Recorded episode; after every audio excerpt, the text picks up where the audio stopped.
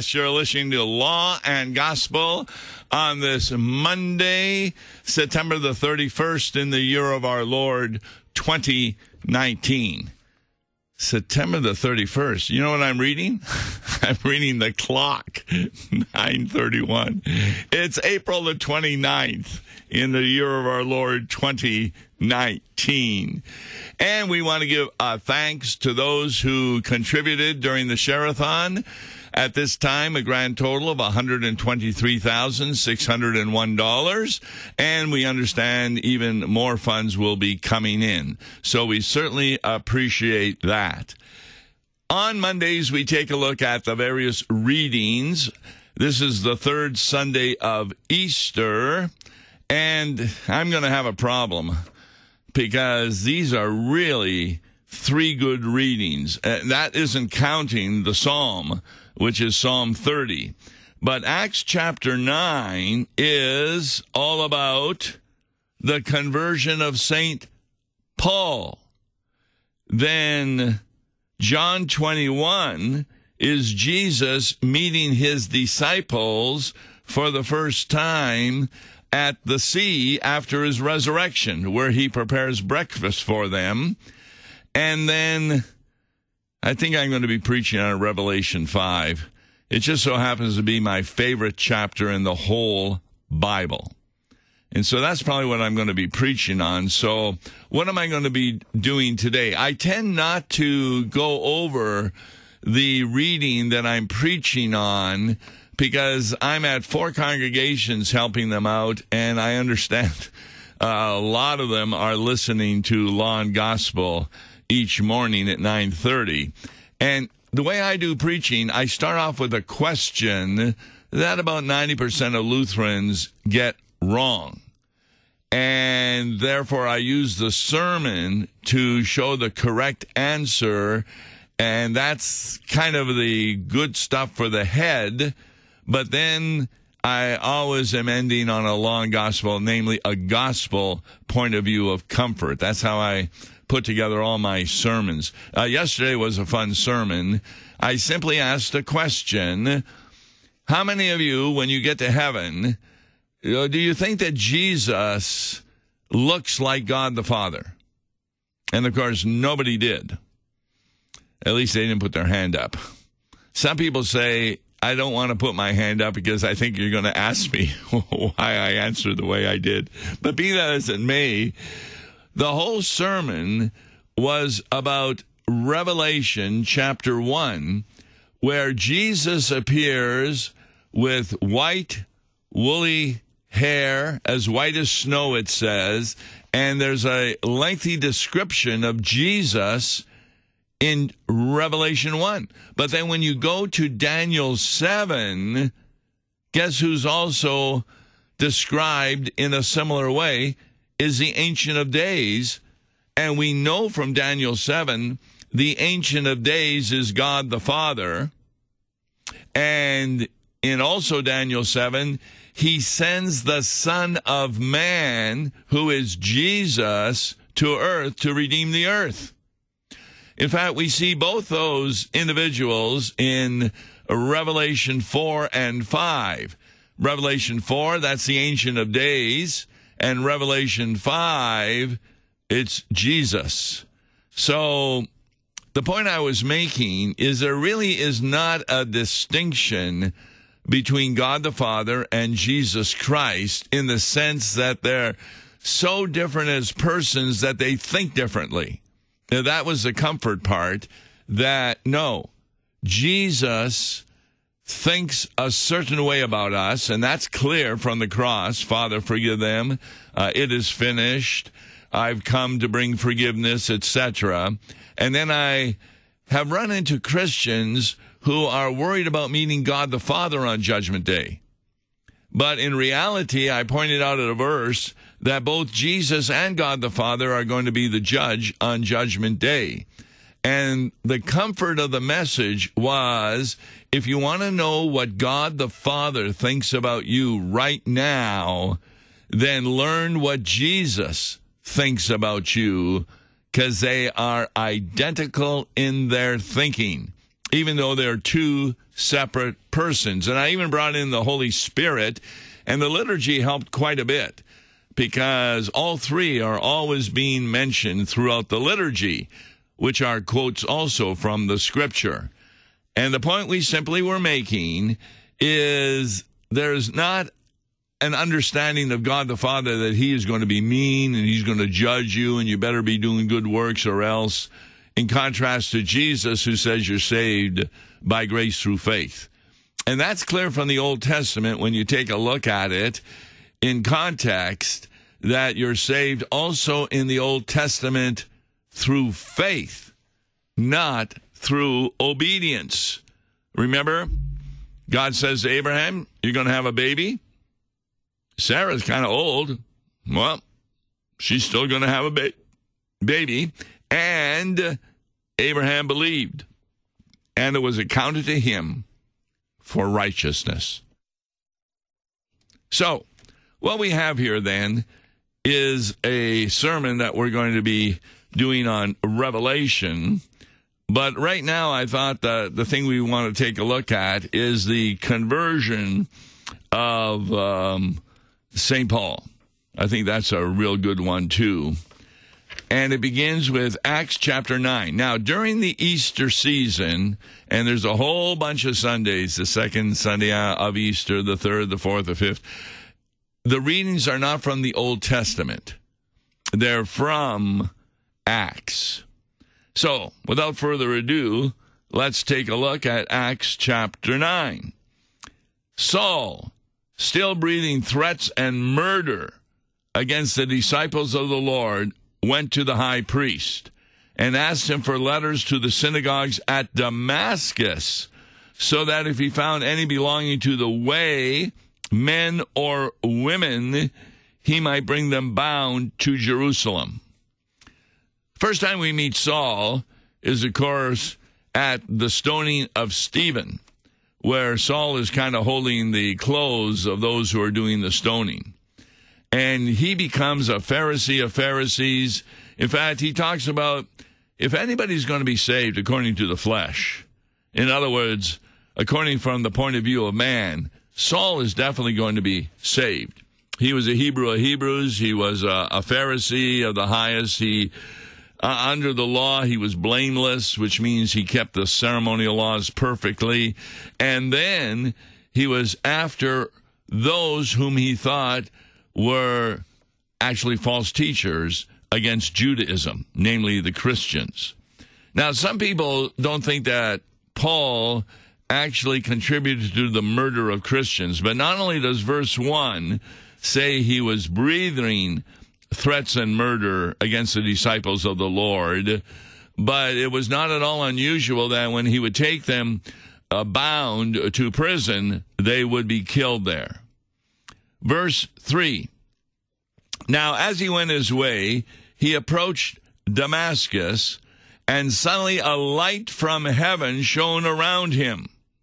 And falling to the ground, he heard a voice saying to him, Saul, Saul, why are you persecuting me? And Saul says, Who are you, Lord? Now, see, that's kind of important that that word Lord could just mean, you know, head of a, a farm or something like that but I believe he's recognizing that this is a voice from heaven and this could be the Lord. He said, the answer, I am Jesus whom you are persecuting. Now, that is a very comforting verse because Paul was not persecuting Jesus. Remember, as I said, we first heard of about him after the stoning or at the stoning of Stephen, which occurred after the resurrection and the ascension and Pentecost. So we have no evidence at all in the Bible that Saul had ever persecuted Jesus personally. So why is this a comfort? Because when you become baptized, and we talked about this yesterday in the sermon, God the Father, God the Son, and God the Holy Spirit are now within you. And therefore, if you're persecuted they are also. In fact, uh, doesn't Jesus say, in talking about the sheep and the goats, whatever you do to the least of these, my brethren, you're doing unto me. And, and that's he's talking about fruit of the Holy Spirit, good works, but it also would be if you are being persecuted. Now, without waiting for any comment from Saul, Jesus says, verse 6, Acts 9, but rise and enter the city, and you will be told what you are to do. Now, the men who were with them traveling stood speechless. They, they heard the voice, but they saw no one. Uh, th- this occurs a number of times when a voice comes from heaven. Some people think it's thunder. Uh, Jesus actually thanks his Father in one occasion uh, for giving the understanding of what he is doing uh, to the people. So God does speak to Jesus, God the Father, uh, a number of times besides baptism and the transfiguration. This is my beloved Son, etc., etc. So he has these orders. Saul rose from the ground, and although his eyes were opened, he saw nothing. I've known a number of blind people, and it's not at all unusual that they'll often have their eyes open. They don't go around with closed eyes. I remember one of my best friends, still is, Pastor David Andrus. He was really quite amazing. um, he was at one time a pastor at Our Redeemer Overland, and he would preach a sermon, and he would have his eyes looking out over the congregation. And some people were amazed how well he was able to speak uh, by memory, but he wasn't speaking by memory. he had a braille copy of his sermon and he was using his fingers to read it. Of course, they couldn't see the copy. And he even gave out the Lord's Supper. I was never there when he did that, but uh, it, it, was quite amazing. So a, a blind person doesn't necessarily always have their eyes closed. And in this case, his eyes were even open but he was blind. So his friends led him by the hand and brought him into Damascus. And for three days he was without sight and neither ate nor drank. Now, I think a lot of us forget about those three days. One could speculate why did God do it for three days? Well, of course, there was another three days we remember from Friday to Sunday, the crucifixion to the resurrection. One of the things I like pointing out is that, especially in the book of Revelation, you really need to know the significance of numbers. Like the number seven is often referring to the Holy Spirit. Uh, the number three is referring to the Trinity. Uh, number 12 is kind of a perfect number and that's why when it talks about how many of the elect are still on earth, it talks about 144,000. And obviously there are more than that, but it's just symbolic of a perfect number. So, for three days he was without sight. Put yourself in his place. He's realized that he was persecuting Jesus. Now, how did he know that? Well, he heard the words and he received faith that that's what he really was doing. I don't think I would be eating or drinking. Somebody come up to me, here's some food for I, I don't want any right now. I'm, I'm still thinking of what happened to me. Now, verse 10 There was a disciple at Damascus named Ananias. The Lord said to him in a vision, now we don't know whether he was asleep or whether or not it was a vision while he was awake. He says, Ananias? And he said, Here I am, Lord. So he uses the same word that Paul uses in verse 5, Lord.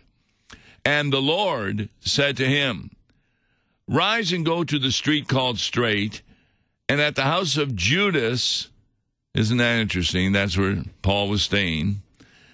Look for a man of Tarsus named Saul, for behold, he is praying. So, this is what Paul has been doing for three days praying. And he has seen in a vision a man named Ananias come in and lay his hands on him so that he might regain his sight.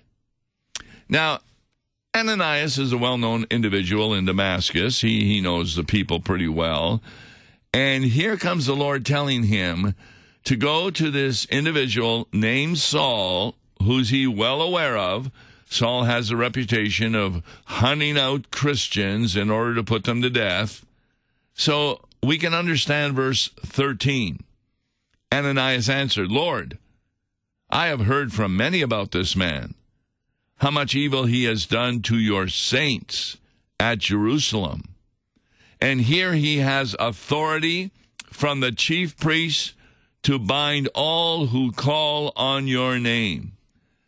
Now, I don't think that that is a doubtful statement that Ananias is making to the Lord.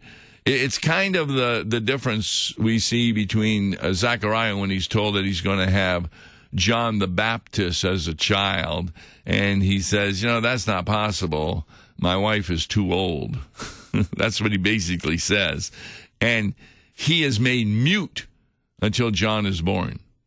Now, Mary, when the angel comes to her, she seems to ask a similar question How can this be that I'm going to be pregnant when I do not know a man? But that's not a question of doubt. That's a question of interest, which the angel answers her that the Holy Spirit will come upon you, and therefore you will be with child. So I don't take Ananias' question as not believing the Lord that he should go see him. He's just curious. Verse 15 The Lord says to him, Go, for he is a chosen instrument of mine to carry my name before the Gentiles and kings and the children of Israel. Wow. I wish I had been in heaven when they had that conversation I'm sure the Holy Trinity made the decision that Saul would become the apostle to the Gentiles, as Jesus is saying here. But I I'll often like to think that uh, Gabriel and Michael were talking to the Trinity, and the Trinity was saying, well, we should uh, choose an apostle specifically for the Gentiles. And Gabriel and Michael, uh, by the way, I'm making all this up, but it's just in my mind comes to me they said, well, why don't you go with uh, Peter? He's pretty faithful. Another would say, well, John the apostle, he would be good to be specifically for the Gentiles. And they would name maybe other apostles, etc. And then the Holy Spirit revealed to them, no, we're going to choose Saul. And you could just see a blank look on the face of the angels. Saul. You see, we, we learned something about God in the choosing of Saul. And this is a characteristic of God that occurs again and again in the Bible. He always appears to make the less likely choice. I remember when Samuel went to the family of David, and David had a number of brothers who were tall and good looking and strong, and he expected one of them that God would have selected as king. David was real young. He was only taking care of sheep. And God said to Samuel, No, I have chosen David. Uh, David himself, there's an incident showing how God is different. He's to fight a Goliath, and you would assume, okay, let's put on a whole bunch of uh, armor. Well, David could hardly carry it. and instead, he took a stone and hit Goliath in the forehead and put him to death. When, when Jesus was born, you would think the angels would go to the leading religious leaders and tell them, no, they went to shepherds who were unclean. They weren't even allowed into the temple because of their work with sheep. And then they brought Gentiles, Gentile wise men, to Mary and Joseph. Uh, that that's, doesn't make any sense, does it? Well, none of the Bible makes any sense from a rational point of view. Somebody comes up and he keeps hitting your children. Maybe he's a teacher. And you ask him, why are you hitting them? Well, I don't like you, so I hit them. So what do you do? Well, knowing me, I probably hit him back. what does Jesus do? He pays the punishment that the man should have gotten for hitting your children. See, it doesn't make any sense, God's method of salvation. But it is inspired word from God. So once Ananias is told that Saul is going to carry the name of Jesus before the Gentiles and the kings and the children of Israel, the Lord says, For I will show him how much he must suffer for the sake of my name. See, Paul wasn't suffering at all. He was well known, he was looked up to. I mean, when one of the top Pharisees come to your town and you're part of Judaism, wow, you have a lot of respect for him. So Ananias, verse 17, Acts 9, departed and entered the house, and laying his hands on him, he said, Brother Saul. Now, you don't call somebody a brother unless you believe him to have faith. But Ananias was convinced by the Holy Spirit that Saul did have faith. The Lord Jesus, who appeared to you on the road by which you came, has sent me so that you may regain your sight and be filled with the Holy Spirit. And immediately something like scales fell from his eyes, and he regained his sight. Then he rose and was baptized. Remember, Pentecost had now occurred where even lay persons receive the gift of the Holy Spirit. Well, that's according to Acts chapter 2, where Peter says, Two gifts you receive when you're baptized the remission of sins and the gift of the Holy Spirit. And he also then took food, he was strengthened. And for some days, doesn't say how many, he was with the disciples at Damascus. But immediately he went to the synagogue. What did he do there? He proclaimed Jesus, saying, He is the Son of God.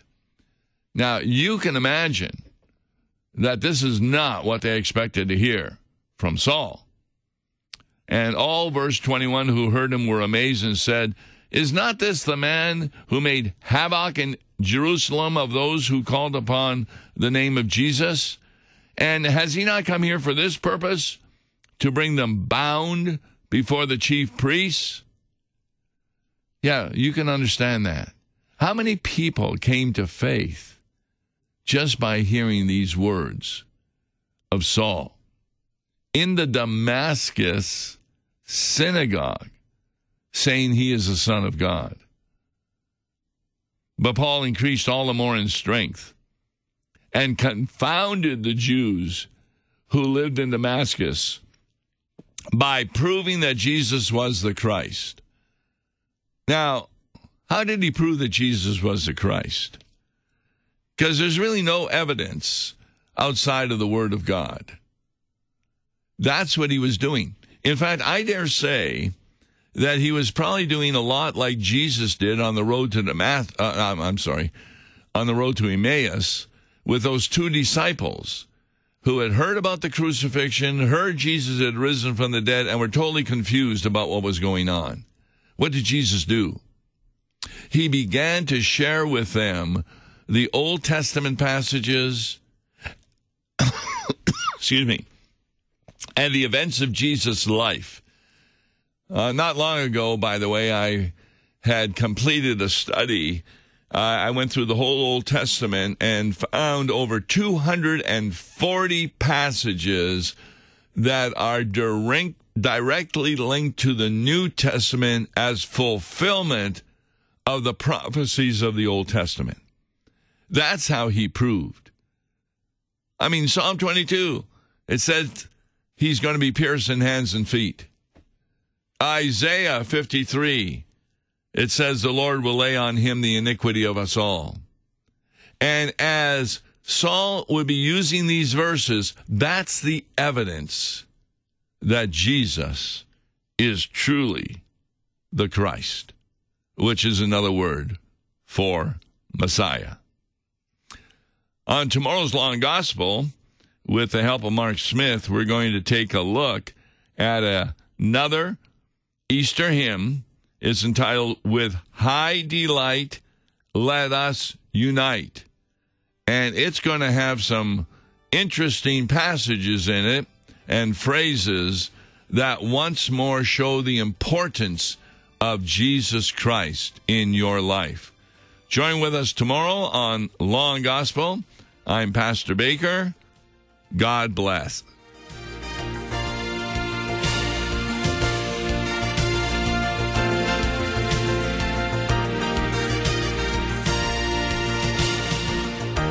Listen to Law and Gospel each weekday morning at 9:30 on KFUO. For a tax-deductible gift to Law and Gospel, please make your check payable to Concordia Mission Society and mail it to Tom Baker, P.O. Box 28910, St. Louis, Missouri 63132. To give online, visit lawandgospel101.com or call toll free 1 877 267 1962.